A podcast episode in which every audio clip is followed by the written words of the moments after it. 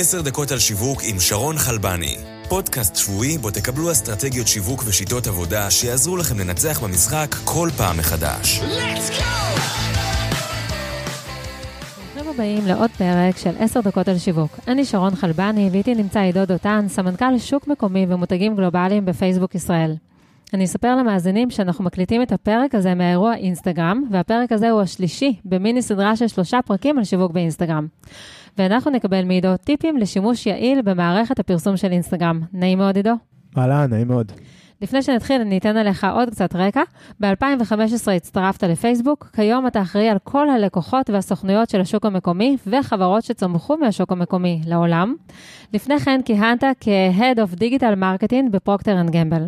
אז נתחיל? יאללה. אינסטגרם היא אחת הרשתות החברתיות הטובות ביותר לפרסם בהן. תקשיבו לנתונים הבאים. לאינסטגרם יש כמיליארד משתמשים בחודש, 62% מהאנשים אומרים שהם התעניינו יותר במותג או מוצר אחרי שהם ראו אותו בסטוריז, 200 מיליון משתמשי אינסטגרם מבקרים לפחות בפרופיל עסקי אחד מדי יום. הצפי הוא ש-75.3% מהעסקים בארצות הברית ישתמשו באינסטגרם ב-2020, ושליש מהסטוריז הכי נצפים באינסטגרם שייכים לעסקים.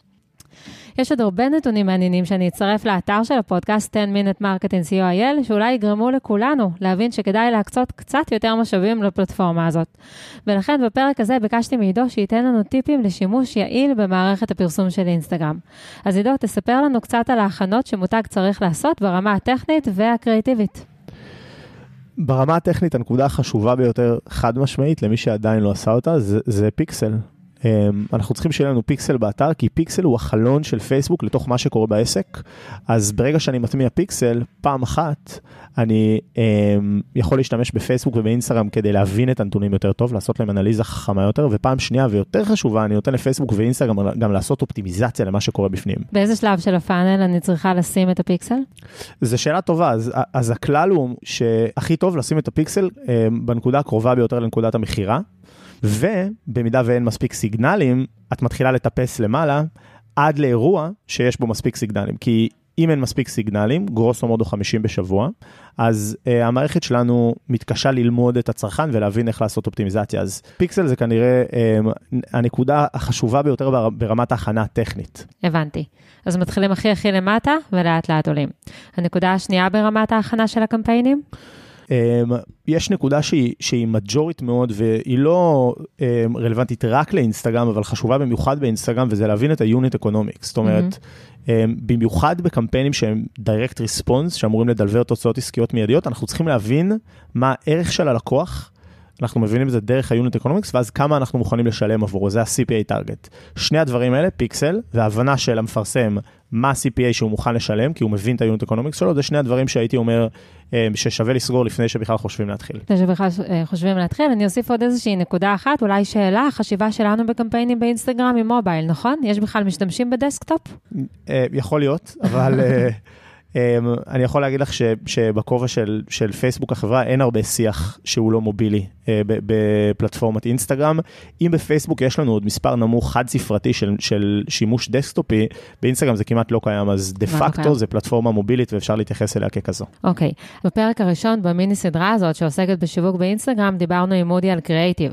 אולי יש לך דגשים לתת לנו שנוגעים באופן ספציפי למודעות בקמפיין ממומן? אז לא משנה אם אתה מפרסם שהוא רוצה לבנות מותג או רוצה לדחוף לתוצאות של direct response, כנראה שווידאו הוא הפורמט שצריך להתחיל בו, הוא בדרך כלל פורמט יותר אפקטיבי, וברגע שאנחנו חושבים על וידאו, שאנחנו ב state of mind של וידאו, צריך לזכור, זה וידאו שבסוף נמצא במסך מובילי, אז הוא צריך להיות ורטיקלי, נכון? אנחנו רוצים שהוא יתפוס 100% מהמסך, וזה וידאו שפונה לאנשים שתשומת הלב שלהם בדרך כלל נוטה להיות נמוכה בהשוואה למסכים אחרים, כי הם on the go הרבה פעמים, אז אנחנו צריכים לראות שאנחנו קצרים, ואנחנו חדים, ואנחנו ממותגים מהשנייה הראשונה, אחרת הם לא ידעו מה אנחנו רוצים מהם, ואנחנו גם מגיעים לפואנטה מהר. כן, וגם uh, טבעיים ואותנטיים. ככל שהתוכן יהיה אותנטי יותר, הוא יעבוד יותר טוב, וזה קורה כמעט תמיד, למרות שאנחנו גם רואים הרבה ערך בתוכן שהקראפט שלו ברמה גבוהה, ואני בטוח שאודי דיבר על זה, אבל כן. um, אם מצליחים להגיע לבלנס הנכון בין אותנטיות לבין תוכן שההפקה שלו היא ברמה גבוהה, שהקראפט שלו הוא, היא באמת uh, ברמה גבוהה, אז, אז אנחנו נצליח להיות אפקטיביים. אה, בואו נדבר קצת על אה, מחירים. מה הממוצע CPM באינסטגרם, ובהשוואה לפייסבוק, הפלטפורמה יקרה יותר או זולה יותר? קשה להגיד, זה, זה מאוד משתנה בין תעשייה לתעשייה ובעיקר בין מדינה למדינה, אבל אמ, אני חושב שאולי אפשר להגיד בצורה מאוד מאוד זהירה שה-CPMים נוטים להיות זולים יותר באינסטגרם בהשוואה לפייסבוק. אמ, וזה מעניין, כי אם אנחנו מסתכלים על CPAים, על המרה, כן. הרבה פעמים אנחנו דווקא מגיעים למחירים שהם גבוהים יותר, וזה בעצם מציג את ה... אמ, הזדמנות אדירה שיש במותגים שיודעים לעשות את זה טוב. כי מותגים שיודעים לעשות את זה טוב, בעיקר ברמה הקריאטיבית, לא רק, אבל בעיקר, הם מותגים שמצליחים לנצל את, אה, את פער, את, את פער ה-CPM בין אינסטגרם לפלטפורמות אחרות, ו, ולהגיע גם למחירים מאוד מאוד טובים ב-CPA. זאת אומרת שהמחיר להמרה בסופו של דבר באינסטגרם הוא כרגע גבוה יותר, כי רוב המפרסמים, הסטארט-אפים, החברות הגדולות, לא הצליחו לפצח על מה... עובד שם. כן, אז, אז קשה לי לדבר בממוצעים או באופן כללי או גורף, mm-hmm. כי זה נורא נורא נורא משתנה, זה כמעט אה, מיותר להתעסק בשאלה הכללית, אבל בהרבה מקרים, מה שאמרת נכון, וסיימת את האמירה במשפט סופר חשוב, אנחנו צריכים להתעסק ולעבוד בפיצוח האינסטגרמי, זה נורא חשוב, זה לא קל, mm-hmm. ו, ומי שכן מצליח לעשות את זה, רואה פשוט disproportionate results על הפלטפורמה, okay, אוקיי, ומקבל ב... יתרון תחרותי אמיתי. אוקיי, okay. בוא נדבר קצת על האנליטיקה. אנליטיקות. איזה נתונים מעניינים וחשובים אנחנו יכולים לקבל מצפייה באנליטיקה? ברמה הכללית הייתי אומר ש... האנליזה הכי חשובה צריכה להתבצע ברמת ה funnel, אז בלי שום קשר למדיה, זה יכול לקרות עם גוגל אנליטיקס או עם פייסבוק אנליטיקס, שהיא פלטפורמה mm-hmm. מצוינת. אז הדבר הראשון שהייתי ממליץ לעשות זה להסתכל על הפאנל, להבין מה ה-conversion rate שאני מצפה לו בכל שלב ולראות שאין נזילות. לא, אנחנו לא רוצים להזרים מים לצינור שיש בו חור. קודם כל אנחנו מבינים איפה הנזילה, אנחנו מתקנים אותה, אנחנו עושים אופטימיזציה לפאנל, ואז מסתכלים על השלב השני שהוא מדיה. בכל מה שקשור לאופטימיזציה במדיה, אין לי משהו מאוד חכם להגיד, אבל, אבל אני כן אגיד שרוב המפרסמים עושים יותר מדי אופטימיזציה. המפרסמים המתקדמים הם דווקא כאלה שנותנים לאלגוריתם לעבוד. פותחים את קהלי היעד, mm-hmm. לא מטרגטים מיליון תת-סגמנטים, הם דווקא מטרגטים יותר אנשים, מעלים טיפה יותר קריאטיביים, ואז נחים. נותנים לאופטימיזציה לעבוד. לפייסבוק יש היום את אחת ממכונות ה machine learning הטובות ביותר, אני חושב, בשוק, אה, ואנחנו מנצלים אותה כדי, כדי לשפר את, אה, את הפעילות השיווקית של המפרסמים שלנו, אז תנו לאלגוריתם. לעבוד. Mm-hmm.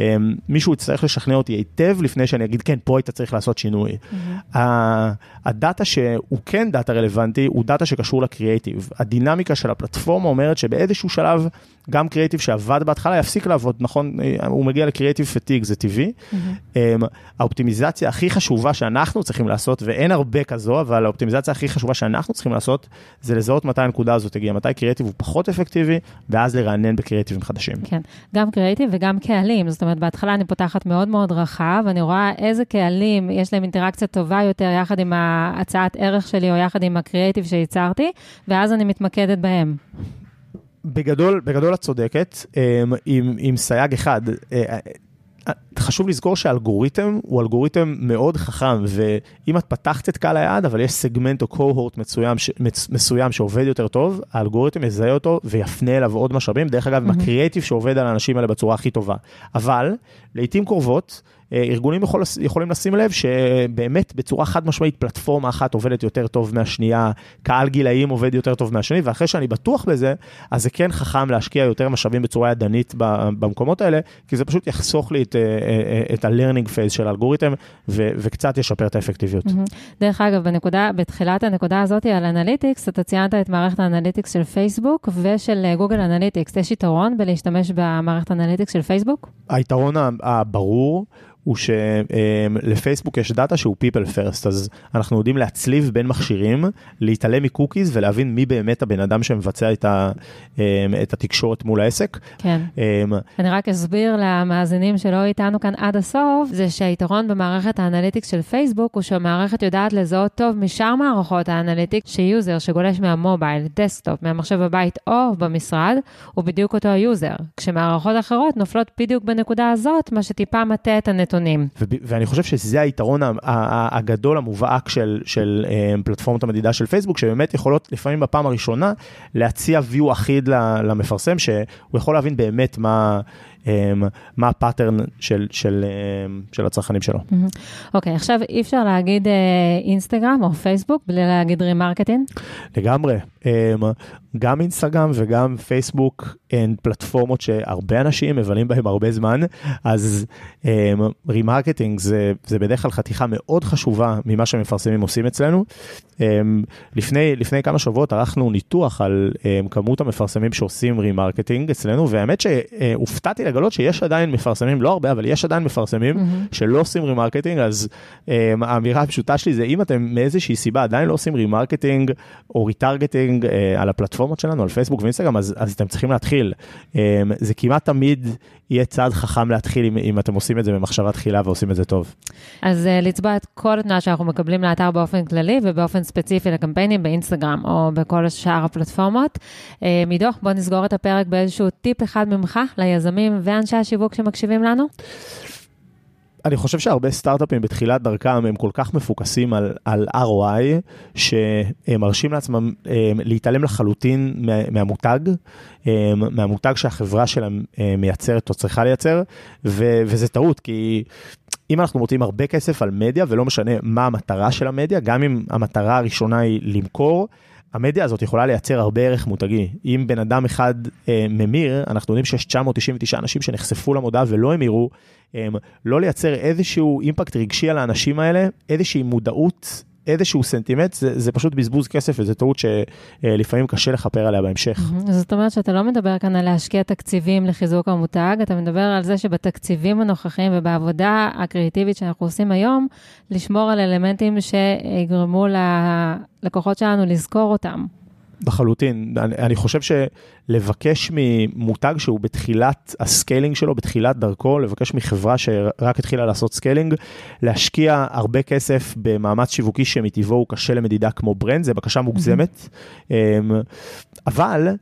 לחשוב ברנד שעושים direct response זה משהו שכולם צריכים לעשות וכל הטקטיקות בצד יש הרבה תנסו פשוט להסתכל על הקריאיטיב ולהגיד, מה קורה לי אם אני נחשף לקריאיטיב ולא ממיר? האם אה, אני אזהה את המותג שלכם בהמשך? האם יש לי איזשהו קשר רגשי?